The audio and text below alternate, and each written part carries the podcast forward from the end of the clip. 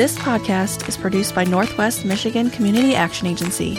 The Collective Us, an NMCAA podcast, focuses on inspiring you through stories of those we've helped through our programming or by linking local resources to community members in need. Join us as we learn about the programs offered through NMCAA and how we touch people's lives every day.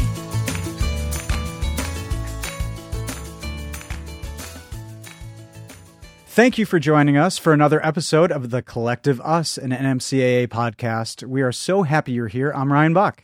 And I'm Erica Austin. How are you doing, Ryan? To not coin a phrase, today is a good day. And hey, you know what? Today we're talking with NMCAA's Child and Family Development Department about Children's Awareness Month.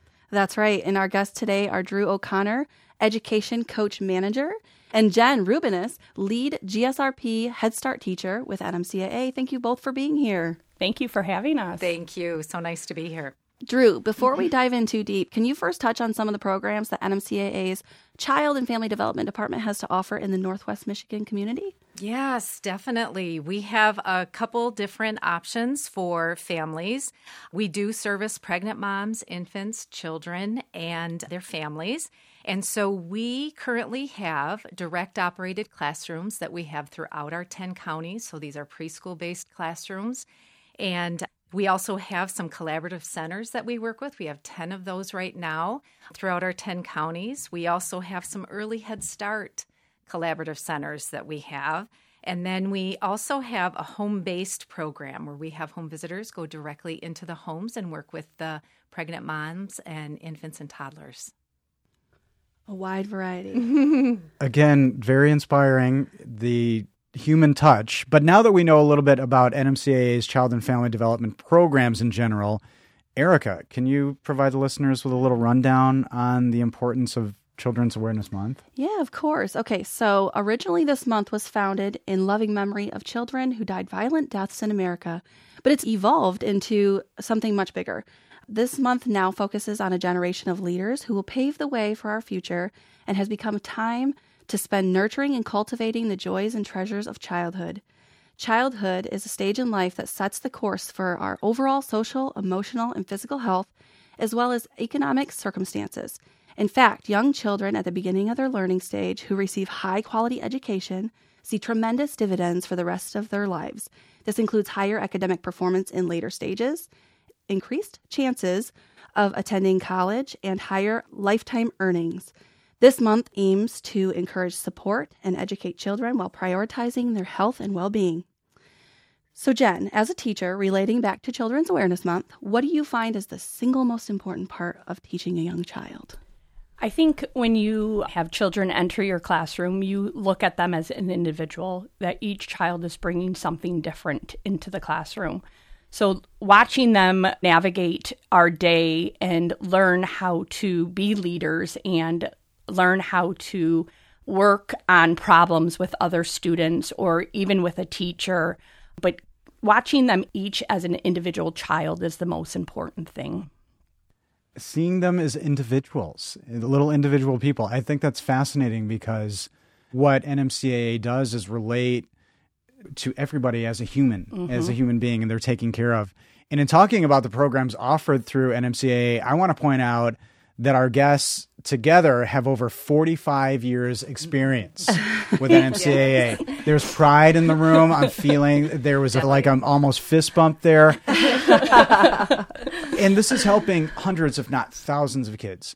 And there have to be a lot of stories, but can you maybe together and mind meld think of an instance where you've seen a child who have may have had a tougher start but was thriving at the end or maybe even you know saw them through further education so I think if I can use a child maybe even this year, we started a new program this year in our classroom. So we're doing a collaborative program with the ISD. So we are including children in our program that may need a little extra services. So some OT, some speech. So we have a special ed provider in our classroom this year. And what that means is we have kids that are your regular developing children, and then you have your other children that just need a little extra support. And this year we had a little girl who may not have a lot of language, very nonverbal. She didn't speak a lot. and to watch the other children in our room become like her advocate, her voice in the classroom, it, uh, it was pretty amazing. So to see each kid individually, like I said in the beginning, to watch these children take on more of that leadership role of how they can help support these children only will give them tools when they're older in life to really see each person and help support them. And so that was a big thing for me this year. Mm-hmm. And I know I have a lot of other stories about children with being in Traverse Heights. I get to see the children go through like fifth grade. So I have kids come back to me and they can tell me stories of when they were in the preschool classroom, but to watch them navigate through the school year and become individuals in the building too is pretty awesome. There's clearly a, a, community that you're fostering of support for one another. I think one of the more inspiring things that I've heard in a long time was the young people supporting each other mm-hmm. and not making that person feel less than or feel isolated. Yeah. We really embrace the family in our program. So we are working with that preschool child in the classroom, but also looking at how can we help the family and educate the family so that that learning continues at home. And so we have so many success stories with the children for sure, but then also those success stories with the families and helping them grow and understand their child and how they can keep that learning growing. Yeah. So lots of stories out there throughout the 10 counties. That's amazing. I love how just a couple minutes ago you were talking about the, the, children as individuals, and you think of, you know, I'm a mom of young kids, and so thinking that sending them off to school when they're so little and then you know the teacher really truly embraces that they have their own individuality is amazing. Yeah, that's a great point. It's just that makes my heart warm. So, Jen, you've been with NMCAA for 18 years, I think, if that's yeah. correct, and lead teacher for over 13 years. Surely you have a knack for what you do. You've already expressed emotion in that. But you sent me and Ryan a bio, and you gave credit to Dru and your first supervisor, Sheila Nash, for seeing your potential and believing in you. Was being a preschool teacher not in the original plan? No, I always wanted to work with children. Being a young parent myself and having experiences of my own childhood in school, I had a teacher after my dad passed away that kind of took me under her wing and taught me and gave me some tools that I needed. But growing up, learning how to navigate life and not having a lot of support.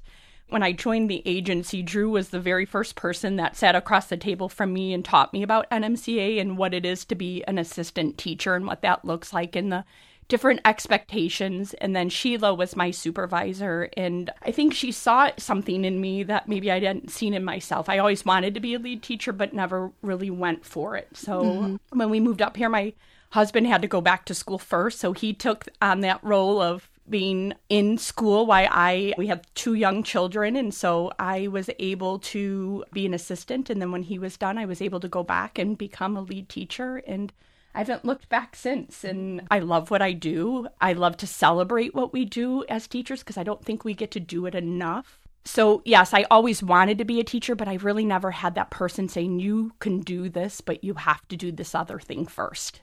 Yeah. Dru, how does that feel knowing that she gives you credit? it's very heartwarming. And that's one of the beauties of our program is that we see the potential. We have ways that we can individualize not only for mm-hmm. children, but for our staff and help them on that education journey and give them the encouragement that they need and the opportunities, the training. We have some funds to help with college. So we, you know, really embrace our staff and want to make sure we're doing everything that we can to support them and help them be the best teacher or family service worker that they can be. So it's inspiring to hear her share that story yeah. and very touching. Yeah. Yeah. Jen, you also put in your bio, um, you know, you gave us a whole bunch of information that I'm not going to share unless you want to share. You know, you talked about your dad passing away at a, at a young age and that you were a young mother. So I think it's really interesting that you have a lot of experiences that can really help some of these younger children or their families get through tough situations because you've been there. Can you kind of talk about anything that maybe kind of relates to some of the children, or do you have experiences that you can talk about? well, I think like one of my most important things is also talking about children being individual, but each person is an individual. So someone else might have experienced a death and it just is not the same. So every experience is different. And so I think when we can talk to people and really one of my biggest goals as a teacher, and like Dru said, we go into the homes also. We do home visits with these families. So, really seeing where these children are coming from and starting at a base level that those parents feel supported. We don't want to set goals for them that are too high to attain. We want to start simple and build on those goals so they can say, oh, look, I re- reached that goal. Oh, now I'm reaching this goal. It's the same as a child in the classroom. We want to set those goals where they can attain them. Yeah. Mm-hmm. Yeah. So, like I said, I'm a mom of young children. My son's four, my daughter's 18 months, and I would love for my kids to have the opportunity to take advantage of these Head Start and GSRP programs. I know how wonderful they are. Unfortunately, and fortunately for my family, I don't qualify. So, with that being said, I know there are various levels of eligibility for the programs offered. Dru, can you tell us what some of those eligibility markers are and what's the most challenging part about those? Mm-hmm. This is a great question, and we probably could be here for a couple hours talking about this piece. It is a, this would be a good one. Yeah, yeah, it is a challenge in our program because the program is income based, both the Head Start and GSRP. Head Start is at the 100% poverty guideline, and the GSRP is at the 250%. Could we acronym guideline. here? Do you want a GSRP acronym? Oh, G- yes. GSRP stands for Great Start Readiness Program. Yes. Great Start Readiness yep. Program. Excellent. Thank yeah. you. Yeah. yeah. Yes, we love our acronyms in our program. been, so it's, been organically coming up. I know. It's yeah. been a continuing theme throughout our whole podcast. So it is, and sometimes we stumble over what the actual words yeah. are because we use that acronym yeah. so much. True. So, so our programs are income based, and then there are different levels that families can qualify, and so we do have a little list of these, like if our families receive the SSI or okay, there I go again. Okay. the so, supplemental security income or the family independence program, the FIP program. Mm-hmm, mm-hmm. And then the Supplemental Nutrition Assistance Program, SNAP, is one of the newer ones that has made many families eligible. We also look at the homeless piece for the families and if a child's in foster care. So there's many I don't want to say many, but there are other opportunities for families to qualify. And so we want to make sure that families don't look at this as a barrier for them to get into the program. We encourage every family to go to our website, scroll down to that early childhood piece, and then there's a little link there, and they would fill out a pre application. And so that just gets the whole process started. Our staff are able to call the family within 10 days, it says online, and make an appointment with that family and then fill out the application and go through that whole process. And a lot of times, families are very pleased that they qualify and can start with the program. So, whether you think you may qualify or not, mm. even if you have a question, please reach out. Absolutely. Right? Yep. It it doesn't hurt anybody on your end mm-hmm. to field that question and take care of that person. Yeah. At least get them on the path. Absolutely. Yep. It starts by filling out that pre-application and if a family doesn't have the resources to fill out that pre-application, they can always call our agency and our staff will 100% Is that one them. of the barriers that you see when maybe the minutia of the details mm-hmm. or it it may be legalese. Mm-hmm. It's so barriers, eliminating barriers and trying to tell potential guests, clients, please reach out. We will get through the barriers. Yeah. Doesn't matter. 100% because it is, you know, Head Start is a federally funded program, GSRP is a state funded program. So there is a lot of paperwork, a lot of documents that come along with signing up for the program, but we are there to help and provide assistance in any way so that that isn't a barrier for the families. Yeah. So I said, like last year, I tried to get my son into Head Start. Mm-hmm. We didn't qualify, mm-hmm. but I have already done the GSRP one for this coming year. So we'll see how that goes. I know class selection yeah. is typically in the summer. So we it still is. are yet to find out whether or not he's been selected. So that's exciting. But that applying is fairly simple. I mean, you just fill out the quick form. Good. And then also, I sat down with one of our, I guess I don't know what the title of recruitment and Re- health specialist. Okay. So I sat down with one of them and um, yeah. And we went through the whole thing and you know they ask all the somewhat personal but also you know they're the questions i need to ask to get to know your family and it was very easy very easy to sit down and do all that so just if you're listening and you're interested in doing that i can vouch it's it's You not difficult at all yeah yeah You- I, I mean, this is I- personal account. Exactly. It doesn't get better did. than that. Yeah. I did just do this yeah a couple months ago That's incredible. so yeah Dru, you come to NMCAA with a bachelor's in preschool education, Mm-hmm. master's in early childhood education. Mm-hmm. That's a lot Yeah. to take in. Yeah. So I'd call that qualified. but you have a unique position, shall we say. So, can you tell us a little bit more about the position and how you literally support these children in the classroom? Yeah, absolutely. So I currently work with five education coaches that work with the teachers in the field. So each coach has approximately six to eight teachers that they work with and provide support in that whole school readiness piece, the curriculum piece, the assessment that we do on the children to make sure that the children are receiving an individualized, developmentally appropriate preschool experience and that our environments are rich with lots of learning materials and activities for the children to do.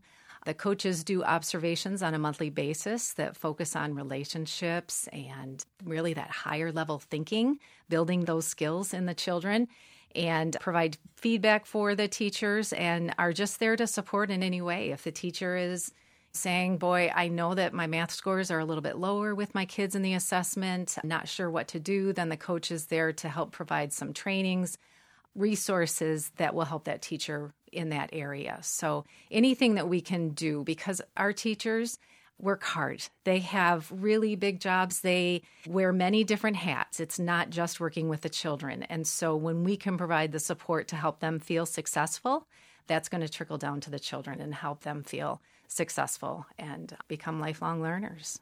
That's inspiring Mm-hmm. because that answer could have been more bureaucratic, right? Sure. But Sure. within the framework of NMCAA, an organization really doing things, it sounded very relatable. And this is how the students are positively affected.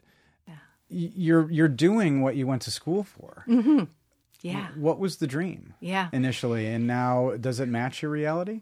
Yeah, my father was in the education field. He was a teacher and then became a high school counselor. And education was just always a part of my life. Like, I grew up in the school district. We were there on the weekends. And I mean, I was just, the school was the center of my life. So when I So went you to were the coolest kid in school, yeah, right? well, I don't know about that. Um, We all but- know. but I just knew that I wanted to go into in the education field and not sure exactly what route I wanted to go, but started taking early childhood classes and it just clicked. I'm like, this feels natural. It feels like this is what I want to do.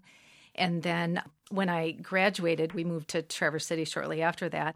And I got a job working in a daycare center for a little while. And it was amazing working with the children and the families and seeing their growth and everything like that. So I knew this is where I needed to be. And I was there for about two and a half years and then got a job as an education coordinator at Head Start, and the rest is history. And I started my master's degree after I'd been with Head Start for a little while because in the position I'm in, a master's degree is required. So it was kind of a goal in the That's end. good to know. I- Yeah. Mm-hmm. I, think that's a fascinating, and it's nice to see that when the rubber met the road after academia, Mm-hmm. that it was the landscape that you hoped it would be. right, right. Yeah. I love mm-hmm. that the passion is there. You can feel it. It's in the mm-hmm. whole Yes, room. indeed. yes, indeed. So, do you know the number of children we serve and how many classrooms we have across our 10 county region? I do. So overall, between our infants and toddlers and preschool children, we serve 1,002 children across our 10 counties. And then we currently have 38 direct operated preschool classrooms.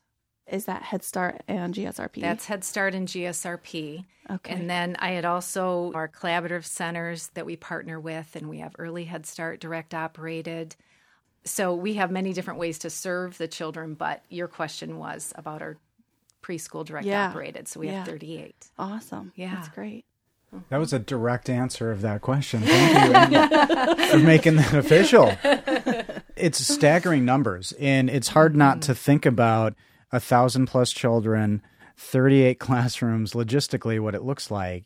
And it's not just the two of you. You're both very altruistic, so there's teams. I don't want to assume, but it is a common thread. Is staffing an issue? And if it is, is it your biggest challenge? I've been around for a little while, and staffing was really never a challenge for us. You know, especially in the early days, we would get many applicants for the positions. And over the years, we've seen that go down a little bit. But with COVID, we absolutely have had a challenge with staffing. It is across the nation. You talk to any Head Start program, really, many different areas are struggling with staffing, but for sure the Head Start community is having some challenges with getting people to apply, and we need them. We need staff. We want to keep our classrooms open and our home visiting programs going. And so we have amazing staff looking at this challenge and trying to figure out unique ways to get out there in the communities and partner with as many different colleges and universities and job fairs that we can just to say we're here and we want to work with you and we'll provide support and education and and all of that. Well, so Jen, would you say on that ground level that is the biggest challenge uh, in general, or is there something else that either is the biggest challenge or could be the biggest challenge around the corner? I do think that it's been hard. I've been lucky. My staff has been with me for about I've had one person with me for 10 years and another person with me for five years. So we're a pretty solid staff. I have two assistant teachers in my room. And so my staff is pretty solid and they're amazing. My one staff member is retiring after this year, so I will be on the hunt for a new assistant teacher in my classroom. So I feel lucky in my corner of the world that I live in in our agency that I've had solid staff, but I know staffing is a big issue and finding qualified staff to come in I have a very high level of um, what I want to be in the room with me, educating the children in my center and in my classroom. And so I think finding people that want and have that same passion is really important too. What is the qualification to be an assistant or even a lead teacher? Do you have that mm-hmm. on hand? Yeah, so it depends on which program. So with a Head Start program, the minimal requirement is an associate's in child development or related field. And then for the GSRP teachers, it is a bachelor's in early childhood or a teaching certificate with early childhood endorsement. And then for an associate teacher, assistant teacher, you need to have at least a CDA, which is a child development associate. It's a certification that you go through to get training hours and to show the, your professionalism for the field. And you mentioned a little bit ago we can help with pushing some people through education. So is that something that we can help with if someone's listening and they're they're interested in maybe being an assistant or associate teacher? Is that something that we can help them do that? We absolutely can. We provide that support and work with the Teach program that's out of the state of Michigan, and they provide a lot of financial support to help us. And then we are there to help with what Teach can't help with. So definitely there is the support, not only just working through all of the different steps in making all of this happen, but also that financial piece that we can reach out to other partners to to help with it. That's awesome. Mm-hmm. I want to take a step back because I just thought of a question while you guys were talking.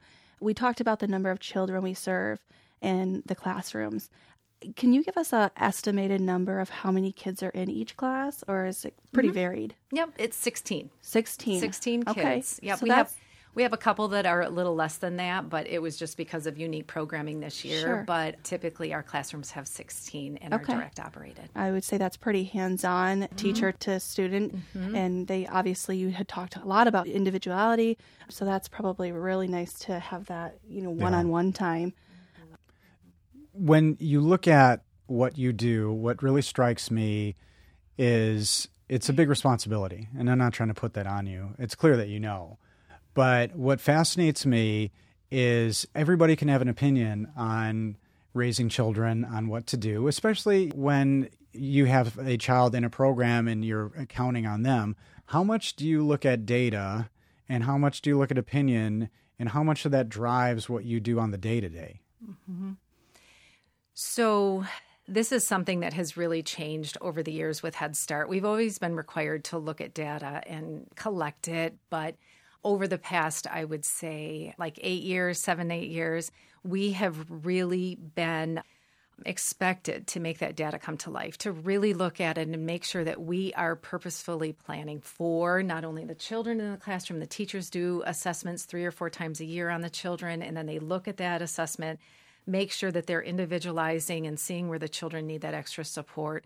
And then in working with the families, like you said, you went through that recruitment process and had to answer some questions on different maybe needs that the family has or whatever. And then we take that information and individualize for the family. We have lots of reports that we do on the data that we collect with families. We just created what we call a data postcard that our program is very proud of, showing all the numbers that are involved in um, making this program work and showing the data of how we're making a difference for the families and right. children.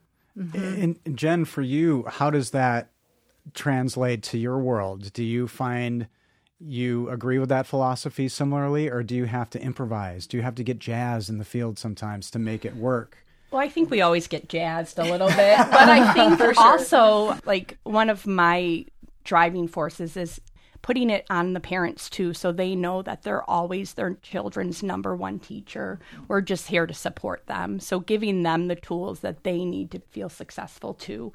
We can only do so much in the classroom every day and it's a lot but also giving those tools to the parents and helping them. We have parent meetings and different things that we provide for parents so they can come in and get information during our home visits, we set goals with the parents.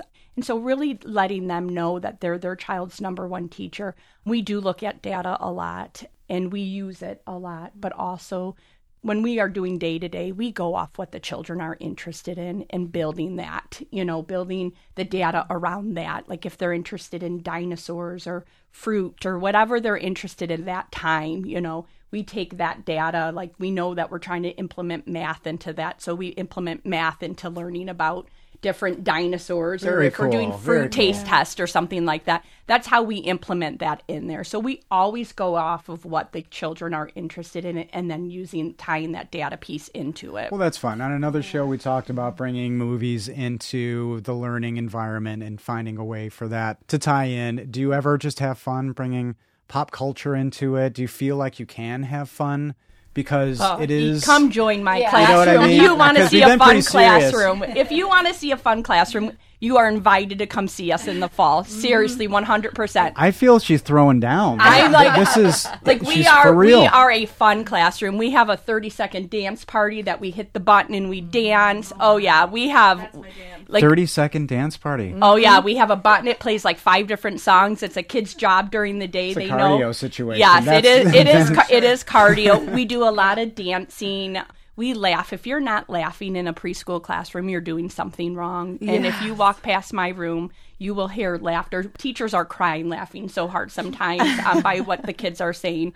So you have to have fun. Is most importantly is having fun with these children you have to make learning fun you have to make the day fun because it can be a very long day 16 mm-hmm. kids seem very manageable sometimes but again they're also individuals and you know need a lot of support and we all bring our own self into the day so you're dealing with a lot of adults with things and a lot of kids with things so bringing it always back to that child and making that learning fun so I hope I can see you in my classroom. You can come join yeah. me and see how amazing our classrooms at NMCA are. I give you all the kudos to every teacher out there because, you know, like I said, I have a four year old. He is tough sometimes. Yeah. Imagine 16. And I can't even imagine. I know, 16. she said it.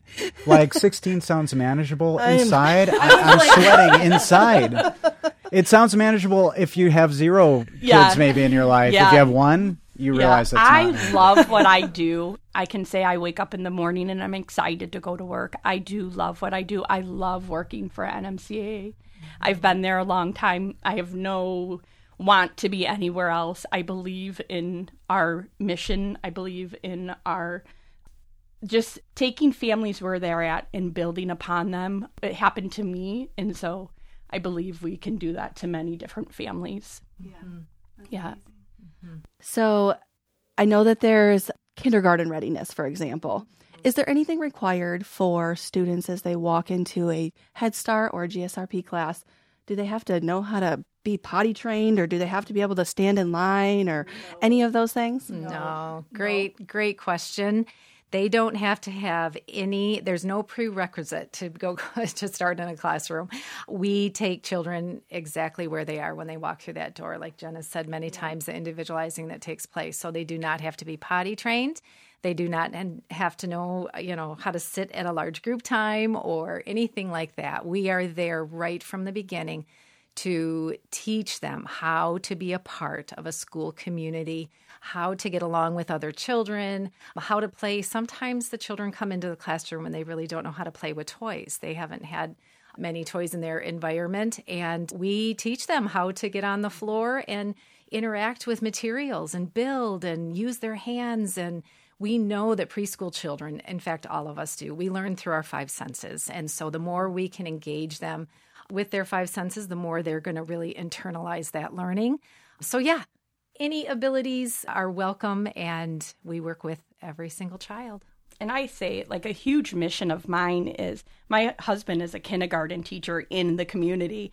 And so we have many conversations about what's developmentally appropriate for our kids, even moving from preschool to kindergarten. so we have many throwdowns oh, ourselves oh, about, funny. like, what's going to happen because you have the standard of these kids need to know all of the stuff but is that really developmentally appropriate for a kindergartner to have to have to do some of the stuff that they need to do and we have these conversations a lot well they need to come in with this this and this and i'm like well if you could have seen where they came in and what they're doing now let's mm-hmm. grow on that instead of saying we want them to be able to know all of their letters or tying their shoes or whatever like we have to really look at each child and where they're coming from and then taking that on to kindergarten and mm-hmm. hopefully changing that mindset a little bit yeah. Where were you when I was growing up? growing up too. I was in teen. I, I, I, was trying to wear my underoos on the outside. Yes. I was yes. not seen as an individual. Yes. I was sent oh. home. Oh, not in my room. So, not in my room. I would have been doing the same thing. I, I long for the fun yes. of what I'm hearing about right now. Yeah.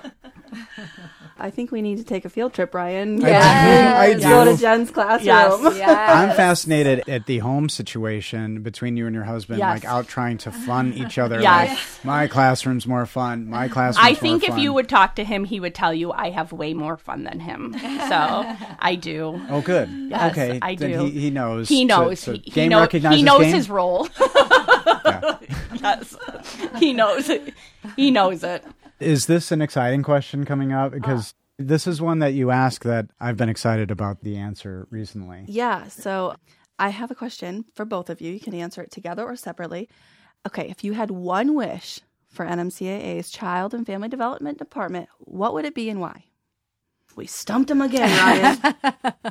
it's solid gold, this wow. one. It's a really great question. And more um, time. You know, yeah. More mm. time. More time there's more time.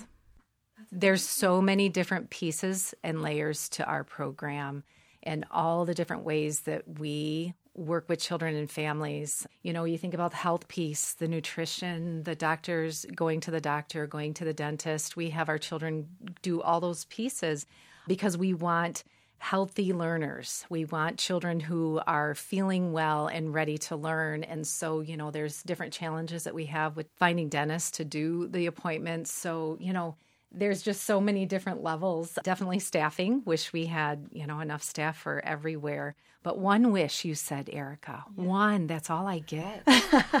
oh. More time is interesting. Yeah, more time I, I is for sure. Yeah. And I, I would yeah. say it more time with the children. Like I sometimes like we we're done with kids now so last tuesday was our last day so we end a little bit earlier than the public schools i wasn't ready to be done this year and so yeah. more time even with the kids more time on fridays to get work done more time to be able to interact with families i mean more time. I feel like time as you grow older seems to go faster yes. and faster. Sure does. Um, I mean, I my kids aren't in school yet, but I know like our neighbor kids. It's like they're already out of school. Like they're, they just started this grade. What right. do you mean? So yeah, I can. Right. I and I think that we can even save more time for parents because I don't think parents understand. Dru and I both have older kids, and so to see how fast time goes. My son turned 22 yesterday, so it's like, where did that time go? Mm-hmm. Like, Yeah. seriously, like, Yeah. you know, so even more time with parents to say, cherish the time that you have with your children Yeah. now because it goes by so well, you're fast. saying it now. You could go mm-hmm. ahead. There's a platform. Yeah. You know, Cherish spend the your time. moments. Cherish Cherish your time. Right, Seriously, right. 100% every second. I even Yeah. the the hard times cherish it because that time fading. it goes by very fast. Yeah. You know, and so I had a couple seconds to think about your question, and I think my answer would be one wish is that every child could go through the Head Start GSRP program. I love that answer. Yeah. What's what's is there a solution that's probable Hmm, there? Is Funding. that Funding. okay? So, we only receive funding for a certain amount of children. So we can't serve every single child. So funding absolutely is what we need. And then every child could experience going through our program. And that would be my biggest wish. Yeah. Like I said, I unfortunately, but also fortunately, I, my son hasn't qualified yet, and I'm like, man, I I wish I could just get him in there because I know he'd be so great with the social aspect and the you know learning the things and uh, standing in line. Like he's in t-ball right now, and he doesn't know how to stand in line, and I'm like, get in line, child. but you know, like just the simple things that they learn, and it's. I wish that all kids could also go to Head Start or GSRP and. It's so so good for them. And I mean, I mm. think even one of things that is hard for teachers is our family style meals. We eat as a family three times a day. We have breakfast, lunch, and snack every day. And to me, that's always been the most important of my day with my own kids is eating as a family. So giving these children the opportunity to sit at a table and pass food around and talk about the different food that we have and just that community piece that you're teaching the children that is so imperative part of our program that I don't think we talk a lot about but it's actually one of my favorite parts of the day is breakfast and lunch and being together and having those time that I time love- together I love that. Yeah. I didn't I didn't realize that you as a class sat together and ate. That's amazing. Are those theories one one thing that that you said that really stood out to me, and I'm just going to point it out is um, seeing a child react differently to a surplus of toys, mm-hmm. which shines a light mm-hmm. on the fact that there's disparity in our communities, right? So, are you finding mealtime as another area where you're seeing the differences where these students may be at home? yeah kids behave different when they're hungry. We all behave different when we're hungry oh, you know? And mm-hmm. so the first thing we do is we eat breakfast right? When we come in in the morning we sit together we talk together. Some of our most rich conversations come at meal times talking about what happened the night before. We talk about pets or whatever conversation comes up. But yeah definitely making sure that the kids are have enough food in them during the day because that gives them the energy to learn. But And would yeah. it be true that some of them don't have enough food at home sometimes, and this is a mm-hmm. supplement for their lives? Mm-hmm. Yeah, definitely. And, you know, with that, those conversations that happen during mealtime, it is a beautiful time of day. Also, just teaching them how to pass food, take turns, um, using utensils and setting their own little place, you know, where they're going to sit with their plate and their spoon and fork. So there's just so much learning that takes place life skills. during life skills. Yeah. Right. Exactly. And that was one of the pieces of Head Start is teaching the children those life skills that they'll take with them forever. If you could have any celebrity endorser for this program, a lot of uh, organizations have celebrity. Who would be your optimal question. celebrity endorser for Head Start? And I know it's tough because everybody's got dirt, but let's just pretend. Yeah. and- Well, you know, But who would because be I'm your saying optimal? this because she's so popular right now, Taylor Swift. Ah. Like to have her endorse our program, she's with that younger community, and a lot of our families are younger. Yeah. She could make a big difference for us, I would Yeah. say. Yeah, She's and the I first think one that popped yeah, in. I, I I agree with Dru. I think Taylor. I love her music, and I think I would like. okay, we're just putting out that out there us. into the universe. Yeah. Come dance. Come 30 dance. second dance party. Yes, with Taylor Swift. Swift. Okay. you go. Write that song, Taylor Swift. 30 second dance party for Head Start and MCAA. Yes. You know, the program speaks for itself. So once a family gets into the program, they're hooked. And um, so just to have a celebrity that's popular that will get the attention, I think that's what we would need. Yeah. That's cool. One thing that really stands out is the connection that a guest has when they start their journey with NMCAA. It's been said many times you can call us. Guests have said you can call me and said their personal phone numbers out there. And I believe that you will answer. I'm looking at both of you and believe that you will answer. Mm-hmm. So let's say somebody has a young child and they're interested in applying for one of the programs. How do they get in touch? Where do, where's that first start? Because I don't think we can not say that enough. Mm-hmm. Where do they start? Yep. So they just go to our website, nmcaa.net. And on that homepage, they're just going to scroll down a little bit, go to the early childhood programs, click on apply here, and you start filling out that pre application. And there's, you know, a little informational area in there, a little flyer that tells you a little bit more about the program, just in case you have any initial questions. And then start that pre application, and you'll be called for an appointment to come in and meet with one of those recruitment and health mm-hmm. specialists and go through all the pieces of signing up. But again, if you have any questions or any apprehension or need any assistance, on the bottom of our webpage are our office numbers. We have an office in Traverse City, one in Petoskey, and one in Cadillac. And so there are 800 numbers that you can uh, call and just say you're needing some assistance, and a staff will help. Awesome. Thank you so much. Dru, Jen, it was a pleasure having you. Thank you so much for your time today. And to our listeners, please consider hitting the like, follow, subscribe button, or leave us a comment or review. It all helps continue to spread the word about the wonderful things NMCAA is doing and does to benefit our amazing community. Thank you to our guest today, and thanks, Ryan. If you have a story you'd like to share about how NMCAA has impacted your life, send us an email at collectiveuspodcast at nmcaa.net. Join us next time as we discuss National Homeownership Month.